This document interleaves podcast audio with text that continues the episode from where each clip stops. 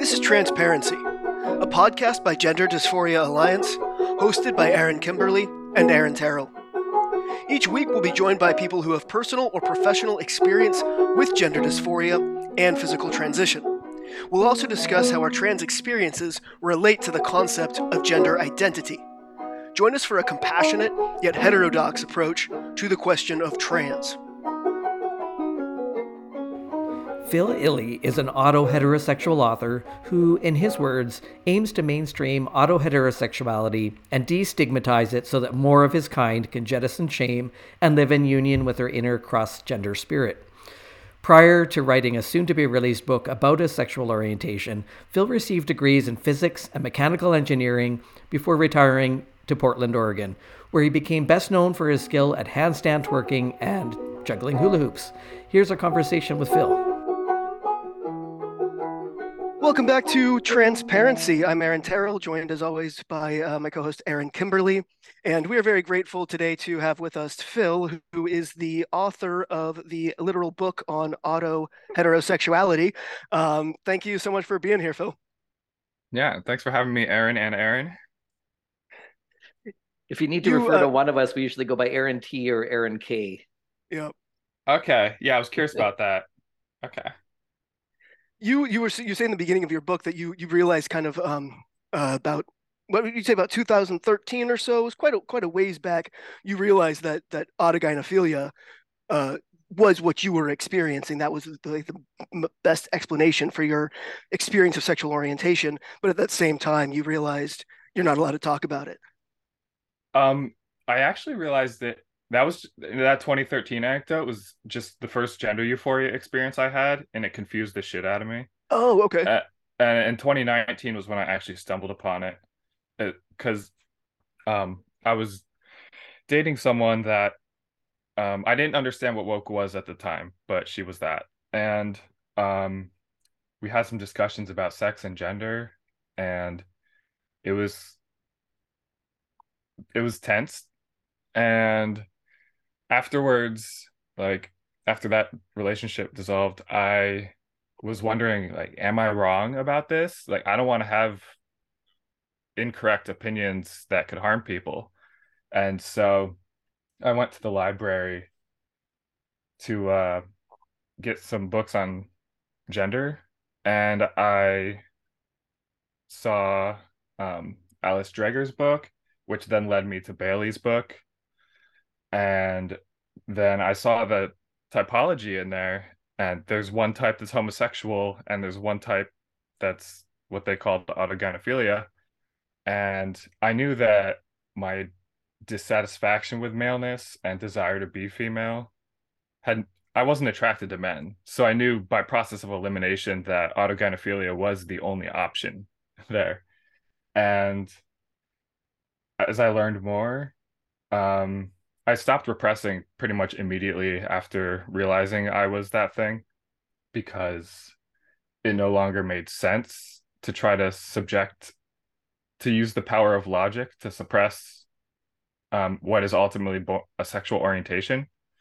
So, um, yeah, it, it's been about four years now, almost four years since I had that self realization that I was autogynephilic, and I immediately um, just became obsessed with reading the research on it and learning about it, um, the autism took over, and um, I just for about a year straight, I obsessively was reading the literature, and um, after about a year of that, it seems that if I didn't turn that knowledge into something, it would have just been kind of a masturbatory search for knowledge, for lack of a better term. And so I started making a book. And then after two and a half years of that, I finished the manuscript for it. Um, and yeah, it should be coming out in a few months. I'm really excited for it uh, to be released. I just, uh, I, I, think I've read most of it at this point, and um, one thing that really stands out that's really long overdue is how um, it's not it neither glorifies nor stigmatizes but it's also very just like the you know, just like the sexual uh, the the sex research does as well, but it's not approachable. Whereas yours is very easily digestible, readable, but it's not. Um, uh, yeah, there's there's no value judgments anywhere in it, which is really really refreshing.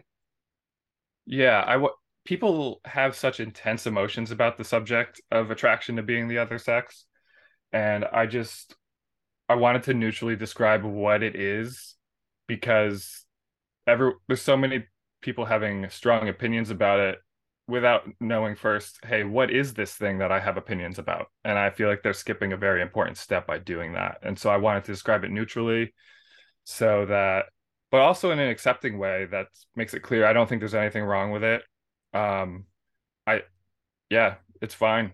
And I just want my kind to, you know, not be so confused anymore or have secret harbor secret shame about it. And i want them just realize it's not a big deal. And and that if they do want to transition just that they understand the ultimate reason why they want it you know even if the more proximal reasons such as i'm suffering are are what they think is driving them. I think it's important that they understand why it's happening so that it can give more fully informed consent to the process of gender transition mm-hmm. It's a good point. What, when you read Bailey's book, um, you know, which goes into a fair bit of detail about what the, the heterosexual subtype of gender dysphoria is, what, what did it leave you? I mean, obviously, it it um, th- there was enough there that you were able to see, okay, this is this is something I relate to. But what did it leave you? What did you feel it was missing that that you felt like I need to dig into this topic more deeply and, and write about it more deeply? Well, there's mainly it only gets brought up in the last third of the book, and there's only one chapter, if I can recall, that's explicitly about autogynephilia only. And so I did I didn't necessarily have the thought that oh there's not enough in Bailey's book because immediately after learning about it I'd start looking up stuff on the internet and so it's not like I'm limited by what is in Bailey's book. And yeah, and I I know like people have criticized him for maybe talking about it in a crass way, but considering the time it was published and you know his age and considering the culture he grew up in, I it kind of seems like almost normal for that time. So it doesn't seem especially egregious. Um yeah, I just wanted to mention that because I see a lot of Bailey haters out there and I don't personally feel animosity towards him. I'm glad he's put effort into talking about this and researching it. Um but once I read Bailey's book, I then um, went online and Kay Brown's blog was one of the first things that I read. I read basically all of that.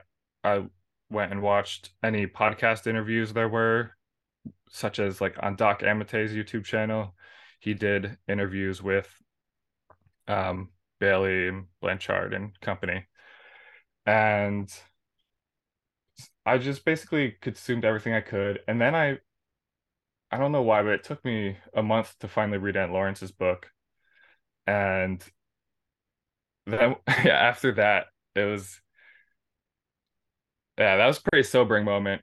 That book can be a downer at times, but I, I really appreciate how thorough it is, how rigorous her logic is, the detail. It's it, it's it's an amazing work of scholarship with an unfortunate title in terms of if you're trying to get your ideas across to your people, maybe pick a title that like doesn't hurt them in the feels. and um but I, I'm hugely thankful for her. I want to mention that too for her work. She's amazing at all the scholarship she did. It's so solid. And so uh, yeah, after reading her book, I then tried asking trans women online about it, which, as y'all may imagine, that may not have gone well. And so they they were unanimously and vehemently opposed to the idea that I might be autogynephilic and like kind of suggested it might be internalized transmisogyny or whatever. Um and so I I had a lot of doubt after that because this theory seemed to describe my experience well. And this theory also proposed things that I had never tried before, like say like sexually.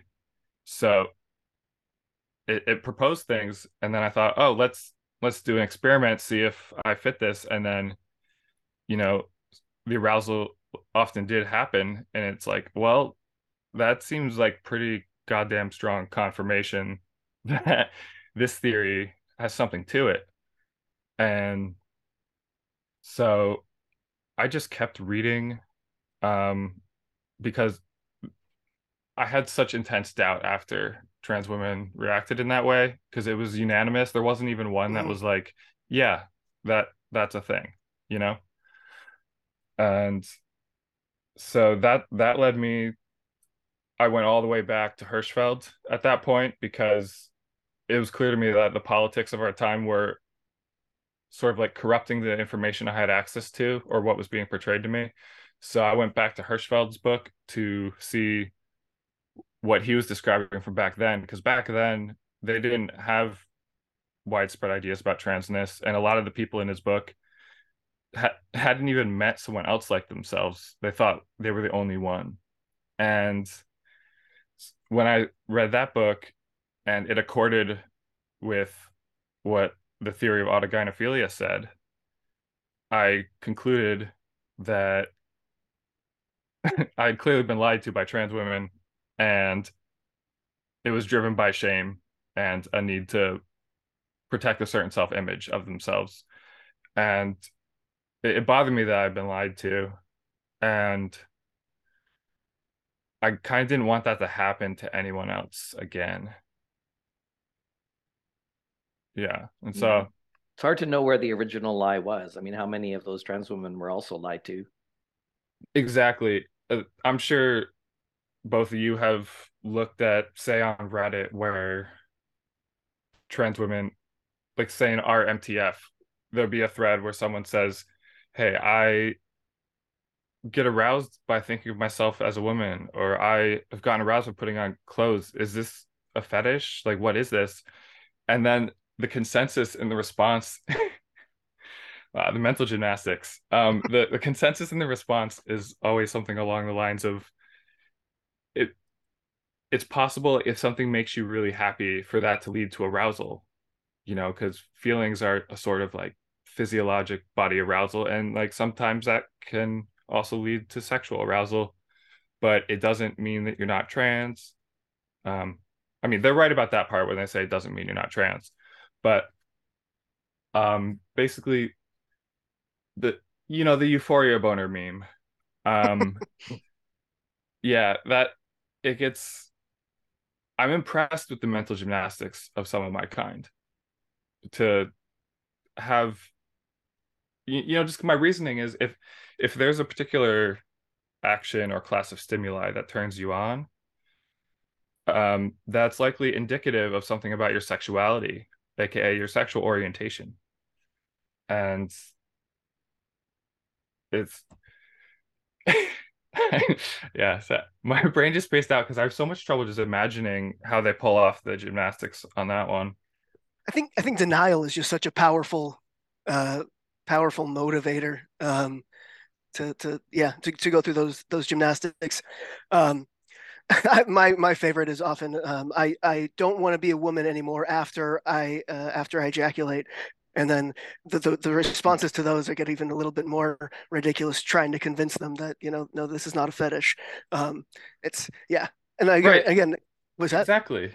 It like they say it's not a fetish and there's so much more to it than that. And my response in my head I don't I learned not to post. Um yeah, res- I've been banned from too many places. Yeah.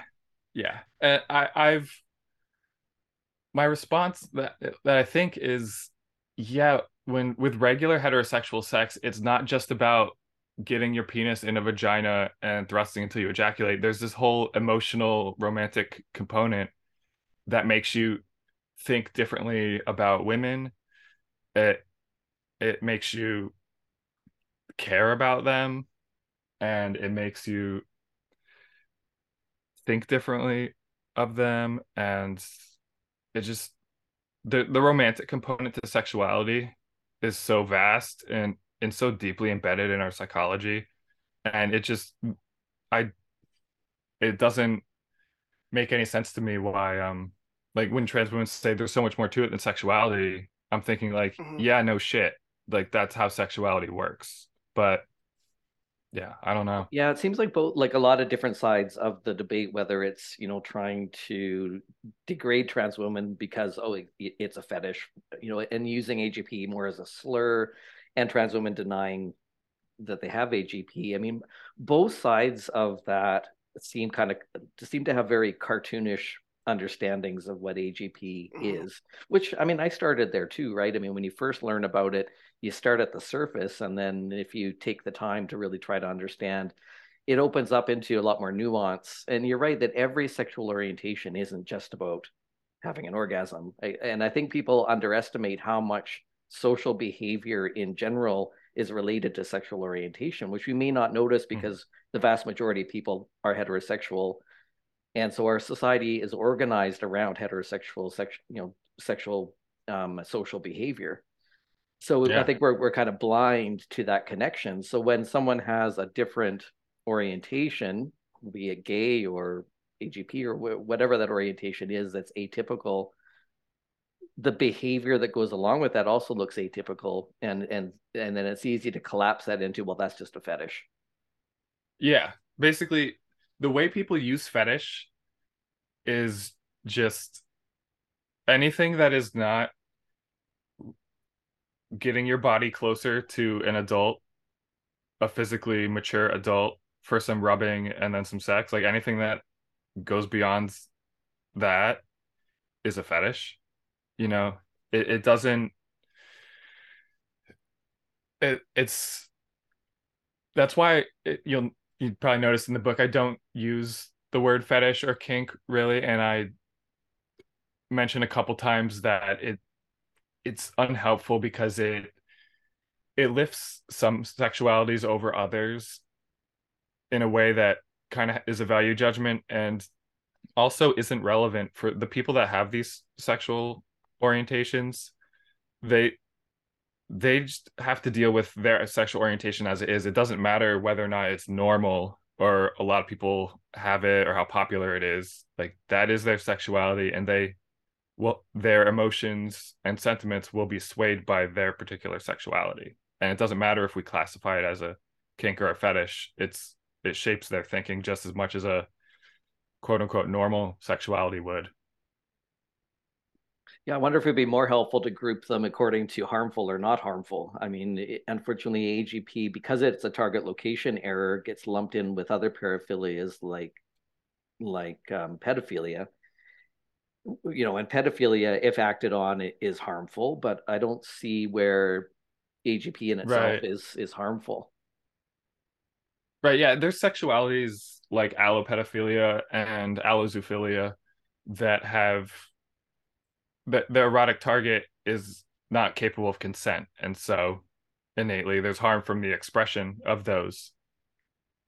And wh- whereas the thing with all these autosexual orientations is because it involves yourself, you, you can consent to yourself, you know, and so it, it depends on how you express it, whether or not you're doing it in an ethical or proper way.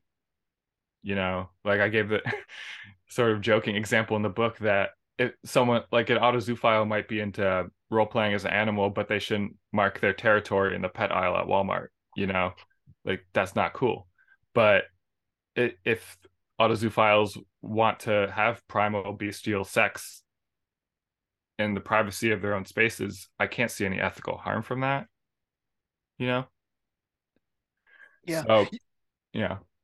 In your book, you do you you go into the different those kinds of uh, non uh, non human or uh, non typical uh, auto versions of these sexualities like zoophilia and uh, dragons and things like that. And for the dragons are cool. For the, for the purpose of explaining like these these these sexualities exist for the same reason that auto heterosexuality exists because if you have this if there is a target that can be sexualized that can also be auto sexualized and that's what we're seeing uh, in those. But i want to talk about you you obviously expand upon uh, Blanchard in the previous um, uh, research on uh, mm-hmm. on erotic, erotic, the, the, erotic target location errors, um, but you you diverge in a couple of uh, important ways. The first one being uh, the often neglected autoandrophilia. So you you posit that there is a direct female equivalent of autogynephilia, and that's something that um, I know I've had this conversation a few times with uh, uh, Mike Bailey, for example, who denies that it, it who says that it, it doesn't exist, um, except in forms of say um, like the romanticization or fetish, fetishization of gay men, but the the uh, the internalized target um, of of AA that would be autoandrophilia does not exist in females. And your book makes a very, very convincing case that that's not actually accurate. Yeah, I think when something I've thought about why doesn't Bailey and Blanchard, why haven't they come around to that yet? And I think something to consider is that um, a few decades ago, the gender population in the clinics, what there was very few androphilic females showing up and I think part of that is the literature in said that there was only a female type. So I bet there was a lot of autoandrophiles that looked at the literature and didn't see themselves in it and thought that they weren't experiencing something that was transsexualism, you know? And and it was after after Lou Sullivan, his his really good advocacy for his kind, um, that that really helped change it to where there other autoandrophilic females realized that there was others like them. And i think that helped it make it more likely that they realized they could benefit from gender transition and that they had a legitimate kind of desire to be the other sex you know? And also i think another reason bailey and blanchard haven't come around to the autoandrophilia thing yet is that it's classified as a paraphilia. And they there's sort of like this axiomatic assumption that females don't get those or if they do it's exceedingly rare. And i i agree that they're less common. If you look at the literature it is for instance like the the czech population survey of paraphilias um is it's an excellent one with 10,000 people. It's great study. Um there's females admit to paraphilic interest way not even way less that just less you know than than males but it's never 0% on, on any of them. There's some females are into uh, any of the stuff that males are into. It just happens less often. And it seems that their their sexuality is less rigid so and I assume that they don't have the push of testosterone making sex seem like such a primal need like food or water that I think it can be for males sometimes. Um, I yeah, I think that females are also less likely to end up as sex offenders th- through you know misbehavior, and so there's a lot of reasons I think why some of the the more like the legacy generation of sexologists how they're just the things they they saw that formed their opinions is a different environment. So they will have different opinions about what is the case. Whereas today we have the internet we have a very different culture and we just have way more access to see things and learn about them. And so i think that's why it's becoming more common to know that females can get these sort of anomalous sexual interests even true exclusive homosexuality is less common in females than it is males. There's far more gay men than there are gay women. Yeah. And I don't know and, why that is. Well, one of the hypotheses that's pretty good is the fraternal birth order effect work that Blanchard has done, which something I find curious is that Blanchard's work gets criticized heavily, like particularly his typology, but strangely from trans women, I never hear them criticizing his birth order work. It's I don't know. It's a strange omission. Can't figure out why. and um yeah, it's the homosexuality is more common in males and it seems in in line with maleness that it tends to be more category specific too, where like a gay guy that's it, it's more likely that a, a gay man is like specifically super just into men and won't budge at all in the gender sense where it seems like with um female homosexuality there's a little more wiggle room you know? But still i'm that's not me denying that there's lesbians that are just strictly into females. I just think it's it's a little less strict. Um yeah. Another element in which you you diverge from, uh, or or maybe I'm not sure diverge is the right word here, but uh, you proposed a sixth type of auto sexuality. So you know, Blanchard's yeah. typical. You know, you got the physiological, the uh, the clothes, the um, uh, behavioral, etc. Uh, but you propose a sixth type, which is uh, psyche. Yeah, yeah. I've noticed. I it seems to me that there's so there's this me and me and another um hobbyist sexologist are are putting together a thing to look into this right now to see if there's empirical backing for this thing I proposed. Just yeah, I want to be clear that we haven't empirically verified this category of psyche, autoheterosexuality, but it I came upon that thinking when I had learned about Therians and other kin, and they talk about this concept of mental shifts where they get into an animal mindset. And then you know because they have because they're in an animal mindset you know the thinking that involves words and stuff goes away it becomes more primal. They might even start behaving in an animalistic way. And it it was sort of like a eureka moment where i realized that this ability to have mental shifts is something that can happen to people with any type of autosexual orientation. Because there's plenty of instances in the sexology literature where they describe about transvestites you know being in a feminine mindset while dressing but not during other times. And you can see when sissies talk online how they'll be like in a feminine mindset but then after they orgasm all of a sudden the male mindset is just immediately back.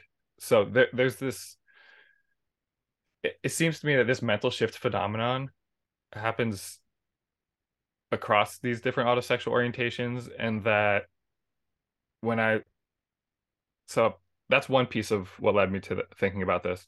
The other part is i was looking at the the criteria in the dsm for the gender dysphoria diagnosis and the last one said something along the lines of that the person feels that they have the typical thoughts or reactions of the other sex, you know, which indicated to me that there's something about thinking, like there's this form of like basically this thought of having like male mind or female mind there's some it's sort of like consciousness embodiment. And and once i had that insight you know after figuring out what do i name this um i I recall that I had I had seen that mentioned in um the literature that people talk about having a mindset that's more like the thing they're trying to be. And it it does seem to me that you know there, there's basically if you put it like these different subtypes in everyday language they're about having the body or the bodily functions of something. About behaving or dressing like something, or about occupying the social standing of something, or having the mind of something. You know, this mind one is the one I'm proposing.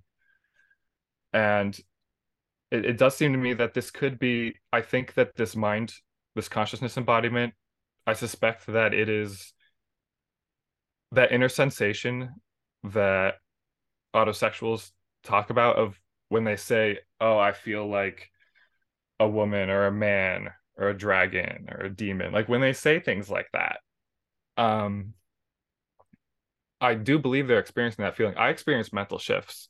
So I I know they happen. And I know how to, I've learned how to induce them over time and they're nice. Yeah, they're I like them. And so I know firsthand that it happens, and it also seems to line up. But I came to that conclusion from reading the literature. I didn't. This didn't come about through an internal gnosis. I um. Yeah, basically, I just noticed people felt like they had the mindset of a particular thing, and then it impacted often how they um how they acted after that you know in terms of like behavior or what they decided to wear and then in turn those actions reinforce the the like feminine or masculine mindset and it's sort of like a a cycle of reinforcement. And so it's easy to see how if if this is the case of how it works how over time this reinforcement would lead to a more consistent stable sense of cross identification. And of course there's a there's a, a, a um, an American uh, This American Life episode. Um, I think it was a couple of years ago or so. They don't actually talk about autogynephilia, but there is a, a yeah, trans. It, it's it's yeah right. uh, it's a trans woman uh, who well she's she's part time a trans woman and part time just just a regular man and and basically it's all about these mental mind shifts. They don't. I don't think they say it as I such, think I know what you're talking about. Yeah, the, the autistic one. Yeah, yeah, yeah, yeah. Yeah, she can. It can be like months at a time. She's in woman mode, and then months at a time in in man mode, and or it can be like multiple times in a day. It'll shift. Um, yeah, those are mental shifts. Okay. Okay. Yeah. Yeah. See, I'd never heard of anything like that before, so that's that's interesting. Yeah, and I only came upon this from learn from. I went really deep last summer into reading about Therians and otherkin. I found all of their community surveys, put them in into spreadsheets, and picked looked at all the data and I learned a lot about basically I found that learning about trans species identity is was the fastest way to learn the general structure of autosexual trans identity because species are so vastly different. So whatever it is that that community settles upon as stable concepts that they use, it likely applies regardless of the specific erotic target in question. Interesting. I wonder yeah. if those mental shifts. I'm curious if that's a, um, an aspect of autism. If that could be a factor. Yeah. Um, because theory of mind I, and various concepts related to autism would apply. Right. I would expect then, actually, like, I, I'm an autist, so um, I have some firsthand experience with autism, and it. I think like half of autists are, are have alexithymia, which which is basically it makes it hard to put into words what you're feeling it's hard to sense what you're feeling i have it and it you know i've had so many times like partners ask how are you feeling and i think really hard and i'm just like i literally don't know and it's not for lack I, of trying I don't have a diagnosis, but I know exactly what you're talking about. I experienced that exact thing. It's like, yeah, I ask me what I'm feeling. I, I don't know how to tell you how I'm feeling. What? Yeah. yeah and, and for a while I felt bad about it. It's like, oh, I'm just so male brained. I'm not in touch with my feelings. And then I learned about this and, and its connection with autism. And it's like, oh no, I just have part of my brain is not working right. And it's not for lack of trying. Like, I mean, I would love to be a woman. So like I've definitely tried to feel more, you know, be more in touch with my feelings. Cause like that's supposedly a, a womanly thing. But yeah, I don't think that autism would necessarily contribute to mental shifts because it would. I guess specifically if they're alexithymic, then it would be hard to even pinpoint that feeling. You know, before I had the language for of mental shifts, um, and could start pinpointing it through, like I I would know how to induce it, and so I'd like practice to see to like practice being able to sense it, and I was you know, I can sense it now when a mental shift is happening, but it was like a learning process to be able to perceive it. The labeling of it is interesting too. So, you, I mean, it just to use um, perhaps a more politically and emotionally neutral example of like the dragon. So, an auto dragon autozoophilia. yes, where they feel like yeah. they have the mindset of a dragon. I mean, of course, how would anyone know what the mindset of a dragon is? But at the same, but they're but they're grouping together a cluster of, I guess, sensations or or um, they're, they're attributing meaning to that experience, and yeah. and labeling it. Well, this feels like how I imagine a dragon would feel like, even though I mean dragons are a completely mythical character and don't exist. right and so yeah when when other can have those mythical kin types um they they often they try to they're wondering for themselves like what is the etiology of their condition? How the hell do i feel this way? And so they often they think in terms of past lives or other dimensions or things like that. Um, i think some of them like once this theory gets out there some of the more based ones will come around quickly and then it'll become more normal over time to use this theory i'm proposing. But um yeah the it's yeah it it's so interesting how yeah like say if someone identifies as a dragon how they'll then maybe decide to make a treasure hoard or you know gather together like coins and trinkets for their for their hoard or wear a lot of sequins as their scales. Oh that'd be cool. Yeah. Yeah. No i like i i used the the example of dragons in the book just because they're mythical so just to show that how incredibly far out and diverse sexual orientation can be and also dragons are just cool so like i'm gonna pick them as the hmm. example it does lend and, some credibility to what bailey has said that he, he feels that that um, people can be born with um, the propensity for an, a target location error but that the specific target isn't he does he doesn't think is innate. And that makes sense. I mean if someone if that target could be a dragon or you know something that doesn't even exist right. how could you possibly have an innate inborn target of something that doesn't even exist? But it makes so it makes more sense that the that the just the target location area in general is perhaps um, what's what's innate about the person well i think all of those I think even the attraction to animals would, if not necessarily the specific species, be innate. I think there's people are born with a predisposition towards um,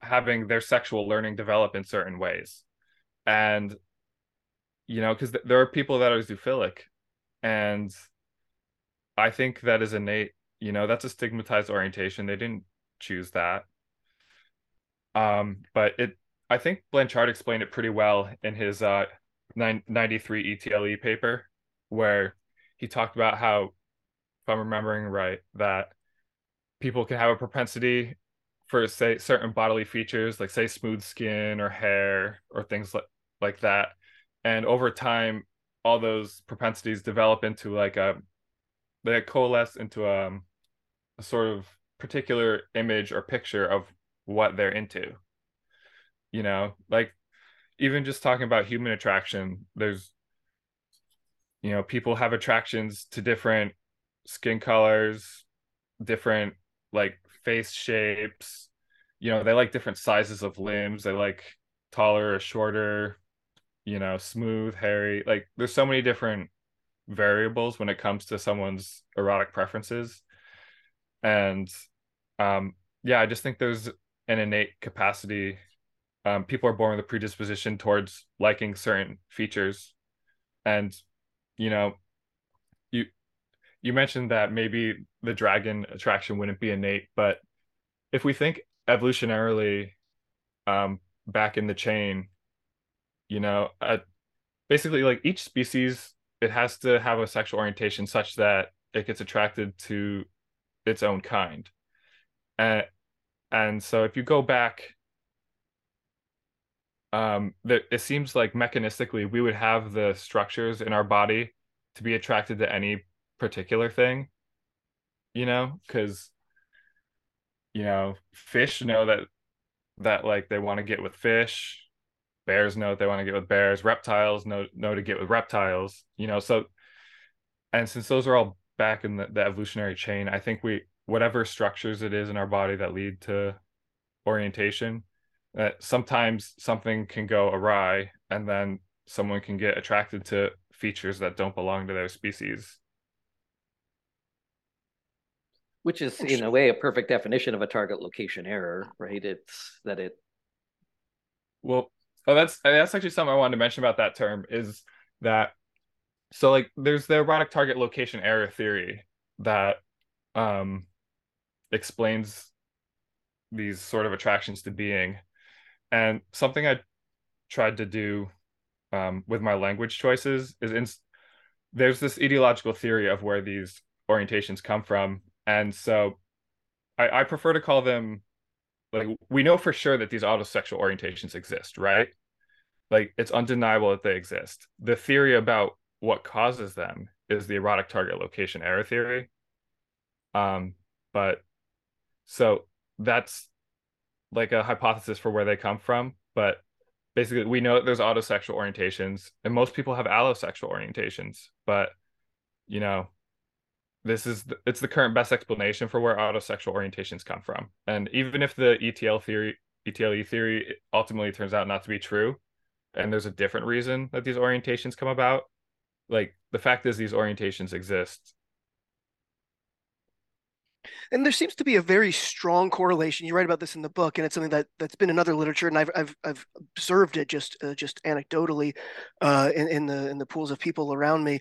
Um, but there's a very strong correlation between autosexualities um, or or autoheterosexuality and autism spectrum disorder traits. Um, but you you also mentioned that that in the book that there's actually a, also a strong correlation between autism spectrum disorders and the homosexual version of uh, transgenderism, and that part actually surprised Really? me a bit. Oh, did you not? I, misread I, that I, then. I said I, I I I said non-homosexual in, Oh, in that then section. then never mind. I definitely misread it, and it does Yeah. correspond with what I uh, what I what I thought. Okay, I, um, I would say though for for for trans men that um I would say that since autism is associated with neurological masculinization and the homosexual etiology of trans men is strongly associated with neurological masculinization, you know, with their orientation, everything, I would expect there to be in homosexual trans men a propensity for autism. I that think so you know, too. oh, Yeah. yeah. I think you're right. and yeah. so and so the only group of the four groups of trans people um the only one that i wouldn't expect to be autistic would be the the homosexual transsexuals uh, the males you know? I wouldn't expect them to because that would because their orientation is associated with less neurological masculinization. And also if they do have so many gender issues that they have to transition they likely have some pretty high degree of innate femininity. And so i just i wouldn't expect that them to have it but i would expect the other three subgroups of trans people to have higher rates of autism and particularly autosexuals because i mean if you look at the word autism it the aut in it comes from autos which is greek for self and it that's the same root that in front of autosexual so it it it reflects a turn inward with Mhm. your attention and focus and so it doesn't surprise me at all that um that if someone has that turn inward that it applies not just to their sexuality but to autism and to vice versa that if someone has autism they'll be more likely to have it turn inward. And something else about autism i want to mention is that it it seems that it independently contributes to gender issues um irrespective of the two known etiologies. And i'm not saying that it's likely that people are transitioning just because of autism. Um but i think it's it's a pretty uniquely strong contributor especially in females. Um yeah there's there's this really great dissertation by i think name's rita george or something. Ha- have y'all read the dissertation about um autism and sexuality? And like she shows that basically she compares autists of both sexes to typical developing people of both sexes. And the autists just have a way higher degree of feeling like they don't fit in with their birth sex. Some of them are just like i don't even fit in with the humans in general. So like of course i don't fit in with gender.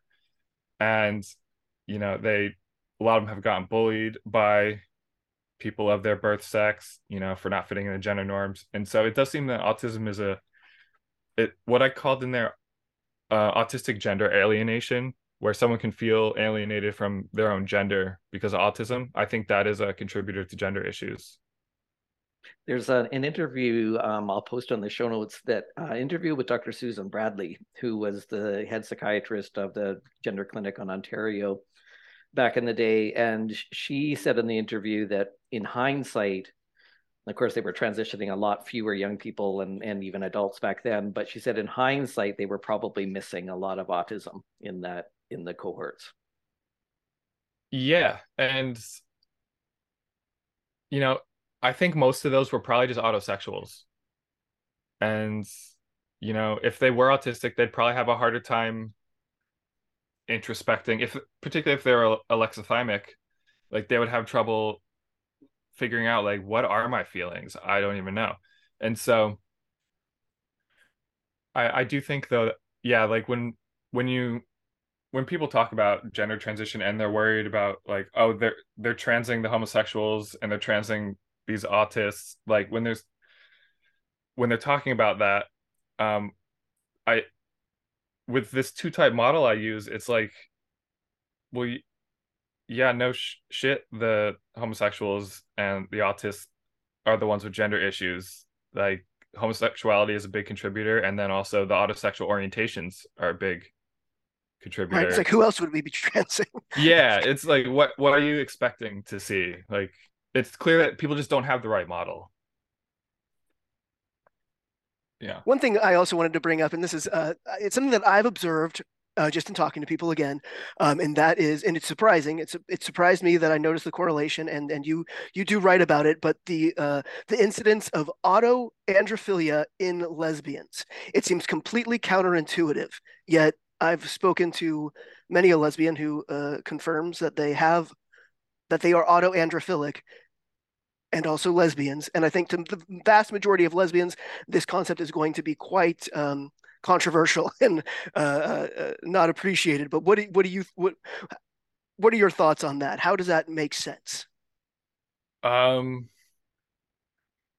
Well, the thing, a lot of autoandrophilic females they don't they don't see the point of eroticism of being with a man.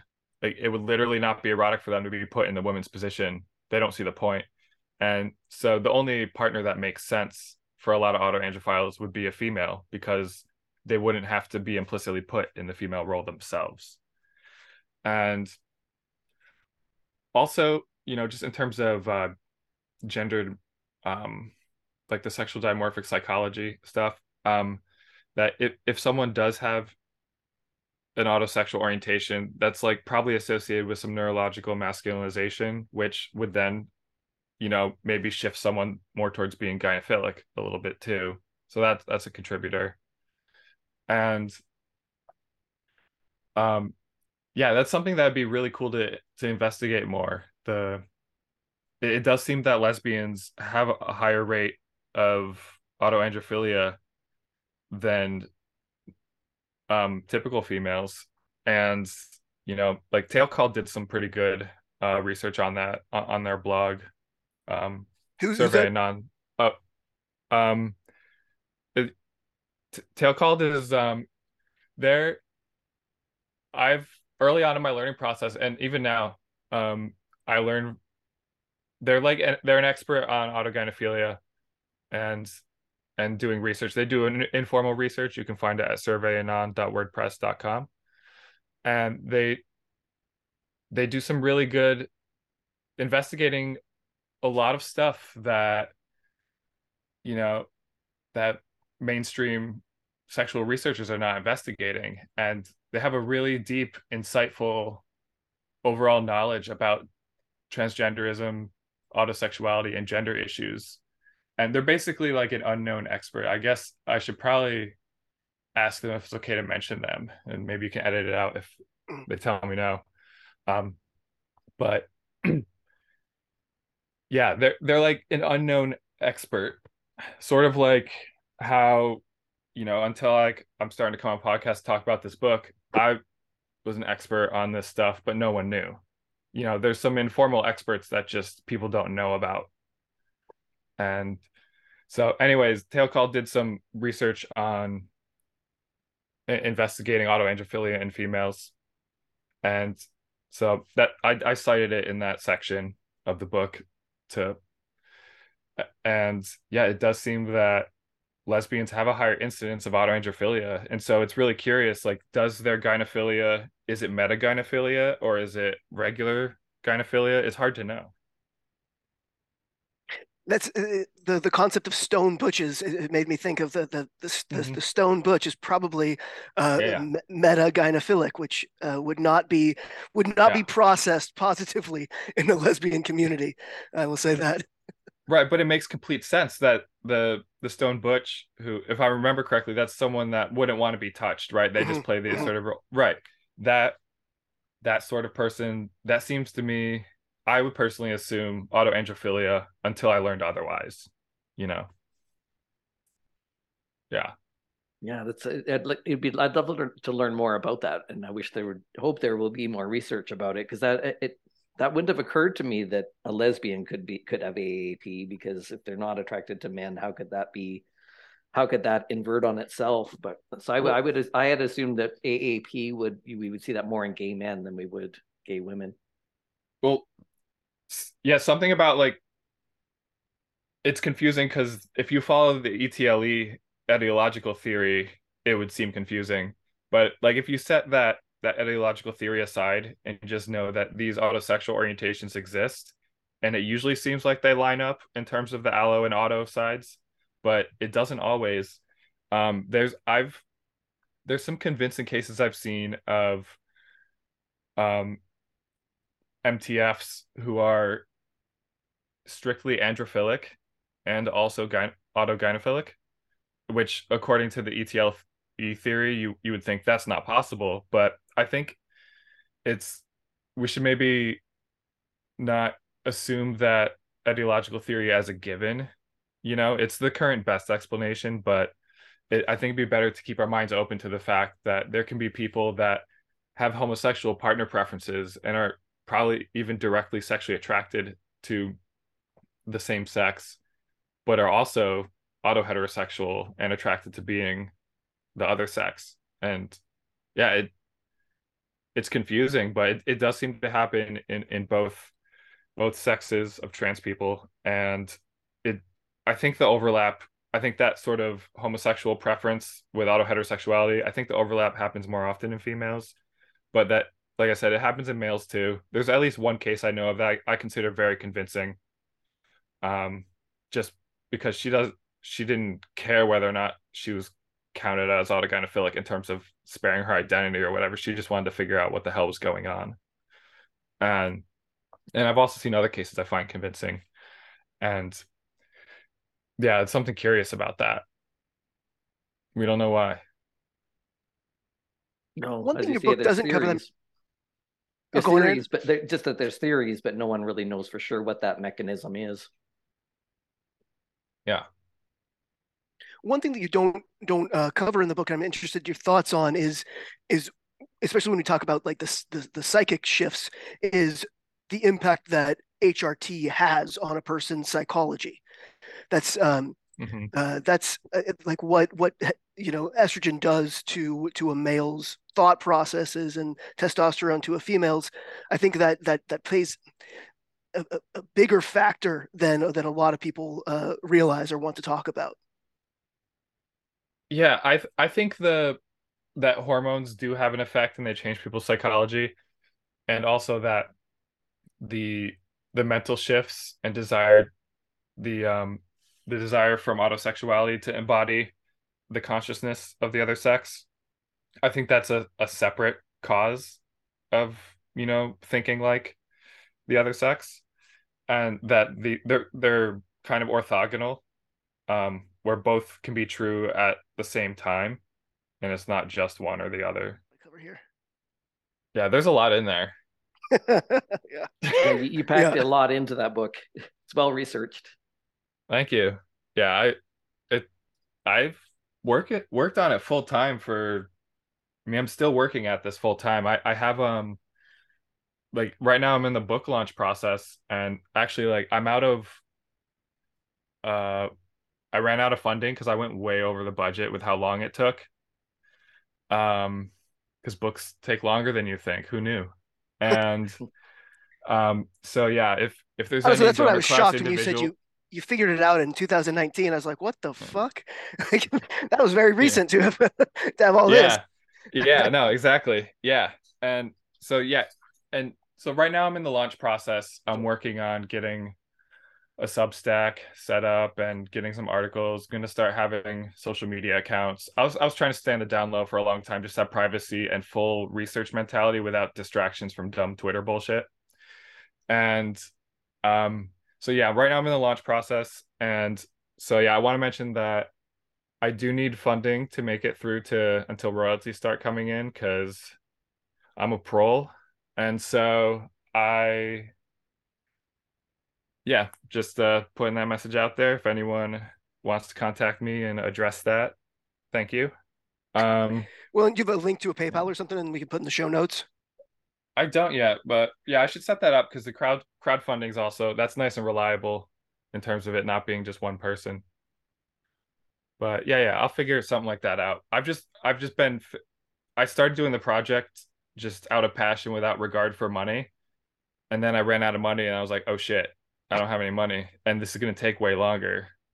And so yeah, I just I've been doing it out of sheer passion not for money and it's going to happen regardless of if I get money but like I need food and housing and stuff. So yeah, I imagine it will put that out ultimately be uh, be quite widely purchased and widely read, but honestly, not for a few years. Um, I just don't think culturally we are in in a time where it's going to be uh, readily accepted. Um, I think it'll help push push the uh, you know push the envelope in, in the right direction. But I think I think a few years from now, people are going to gobble it up. But right now, I think it's probably too controversial to. uh, Well, I think so.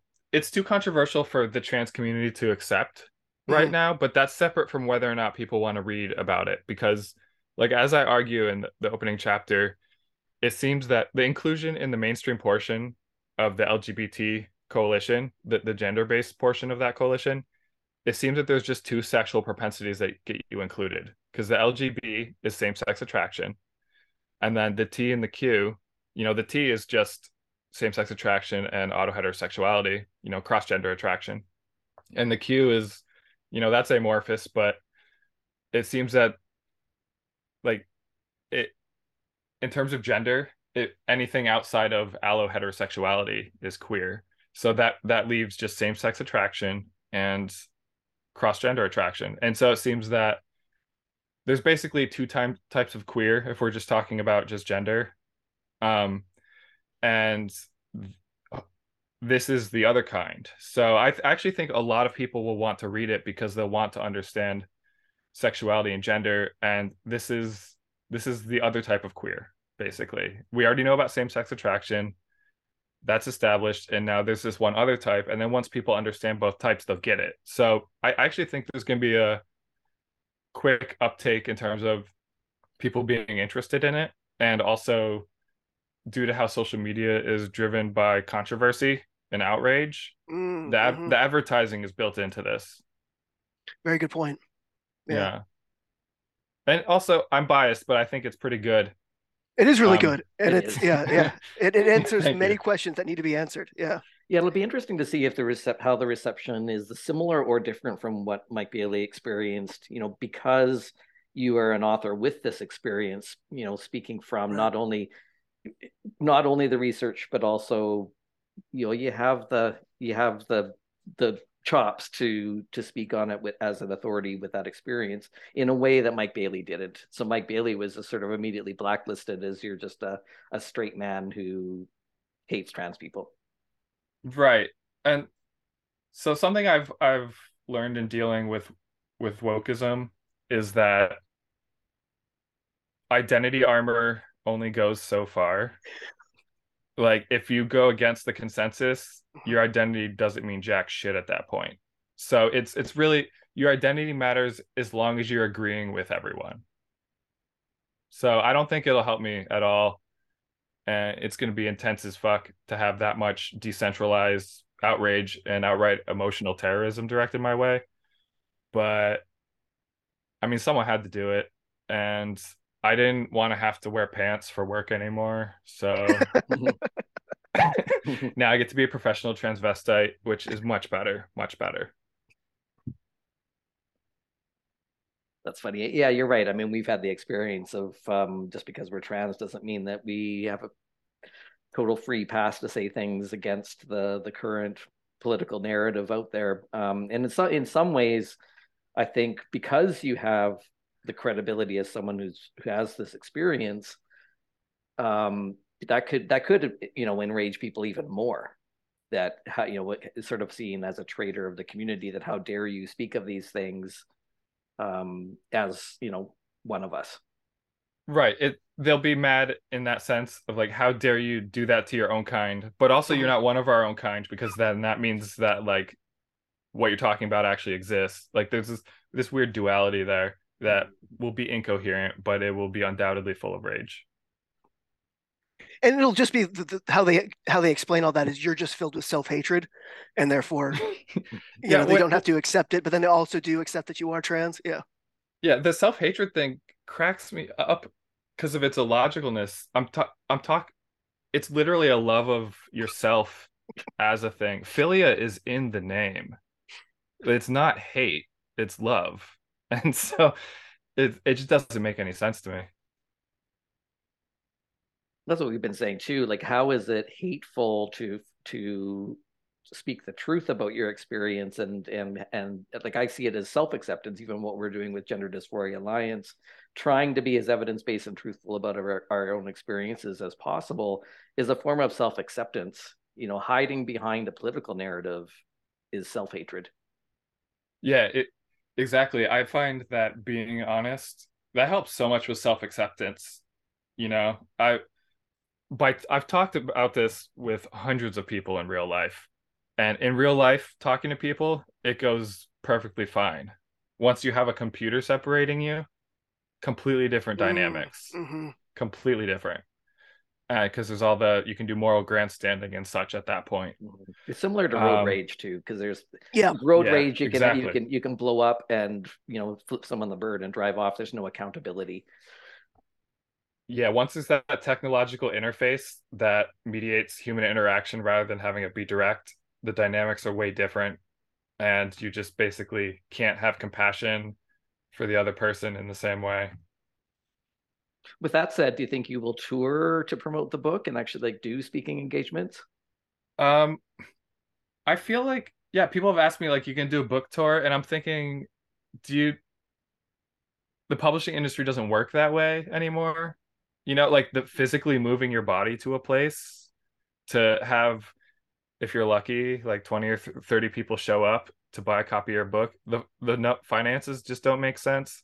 The effort makes doesn't make sense. I think effectively like what we're doing right here is the modern version of book touring. Going on podcasts is book touring. And so in that sense also safer given the content of the book. Huh? I said also safer given the content of the book. Oh yeah. And the thing is the content of yeah, it's it's more like the reaction to the content. Yeah. Um it's it's yeah, it's going to be pretty intense. Uh I've I've been I mean, I've worried about what's going to happen for a couple years. I'm kind of burnt out on worrying, so I like doesn't happen as much anymore. Um but yeah, it's it's not going to be easy, but I just considering these orientations arise generation after generation, I just kept asking at what point is it going to be okay to, to speak the truth and be honest about it? Because there's people transitioning right now and taking hormones getting surgeries, and they don't know the ultimate reason why. And considering it's an informed consent model for so many of these people, and they're literally not informed, it, it kind of jeopardizes their ability to consent to the situation. And that, that bothers me I don't think that optimizes the well-being of my kind if they don't understand the condition they're trying to treat. I agree with you. Informed consent, you know, implies that we are well informed and, and that we understand ourselves and our motivations. So, and I, I'm concerned. that I don't even know how many clinicians are being well informed at this point. I mean, if if they're receiving training on how to do gender affirming care, they're not being taught about auto heterosexuality yeah. or uh, any mm-hmm. of that.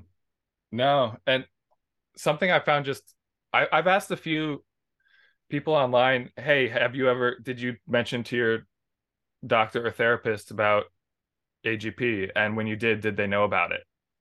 And most of most of them don't mention it, first of all. So the the doc the clinicians are not hearing about it.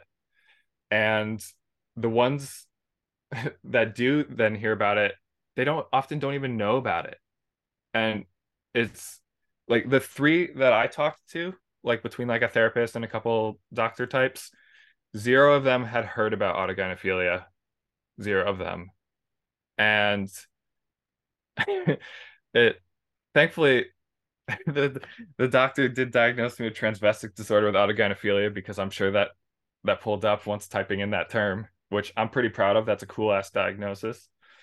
Um, and that's all. It, you can also segue that one into a gender dysphoria one. So I would like to encourage my fellow AGPs out there to get diagnosed with transvestic disorder, um, with autogynephilia as the specifier, and yeah, basically, the clinicians don't.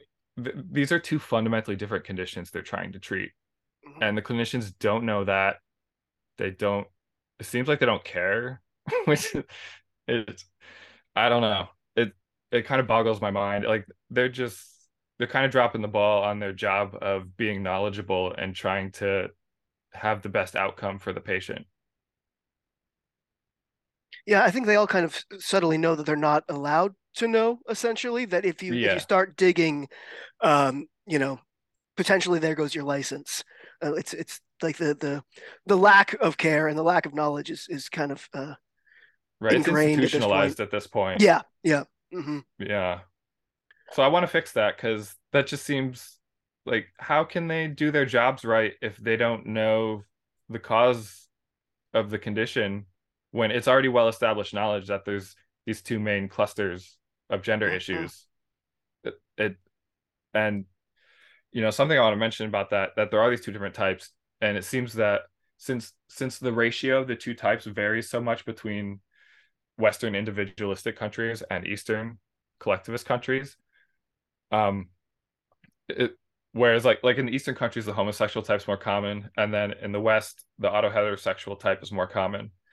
And so it seems to me that the it's the auto heterosexual type that legitimately wants everything transition has to offer. It's not like a reaction to society or discrimination or heteronormativity. It's not a reaction to internalized homophobia it's like they literally want what transition has to offer and so if the point of transition is to help trans people themselves then i think it is good that most of the people transitioning are of auto heterosexual etiology because they they get great emotional and spiritual rewards from from pursuing such a path for those who want to do it and it yeah, I'm curious of, of your guys' thoughts on that. That considering we do have more agency to choose to transition here in the West, and most of the people choosing transition seem to be of auto heterosexual etiology, like it kind of implies that that's the one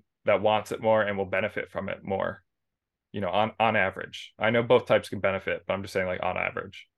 I, I, was thinking about that uh, earlier while while reading your book. It's because because the the the driver is internal and not external and mm-hmm. and it's not going to you know it, it's not going to fluctuate based on your your community your surrounding. It's it's it's something that's so internally driven. It seems like that that motivation is going to have a greater success rate than than just than transition for external factors if that makes sense. Yeah. That that's sort of that's sort of my feeling on it.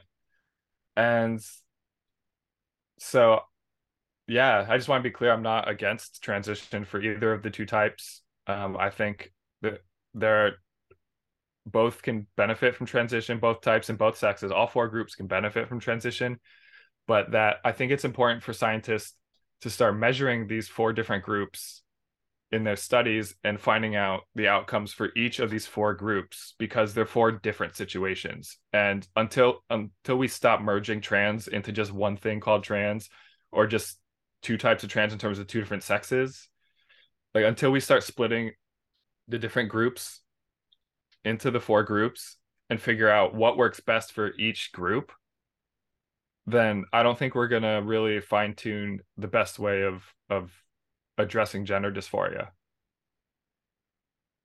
And I think gender dysphoria should also always come with the autism uh, screening because the, the correlation is just too strong. And I think some people, once they have that knowledge, I know we've spoken to detransitioners who got an autism diagnosis after transitioning and realized all of my gender issues were due to this this autism. Well, if I had I had I known this, I wouldn't have transitioned. Obviously, many others. Well, like, what say, if they were autosexual? Like, that's my guess. Right. Whenever autism, probably autosexual.